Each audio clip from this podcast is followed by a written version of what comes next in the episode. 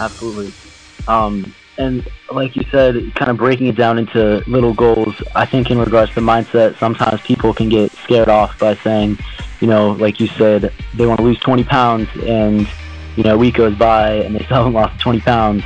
But if they set these incremental goals, especially kind of process goals where they can eh, focus on, you know, let's say their goal is to, you know, work out three times this week or go for a walk every day um, then their mindset kind of shifts to being in a more positive goal achieving state where they're, you know, oh my God, I'm crushing all these little goals. And then if they just stick to all those little goals along the way, then, you know, the big dominoes fall also.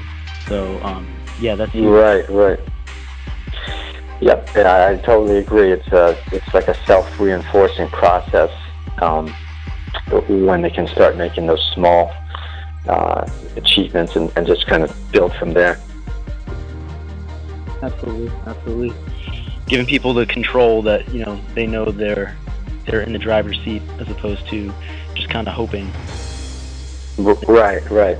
Yeah, the the, uh, the more specific they can break things down and, and the kind of clear the goal, the the, uh, the easier the, the, the road will, will be. And I think that um, the more kind of vague the goal or how to get there, what the obstacles may be, and, and, and uh, kind of just not thinking through everything that's involved, um, yeah, it becomes a lot harder to uh, to really motivate to to to to, um, to do the things they need to do and, and to have that mindset where where they, they, they feel good about what they're accomplishing.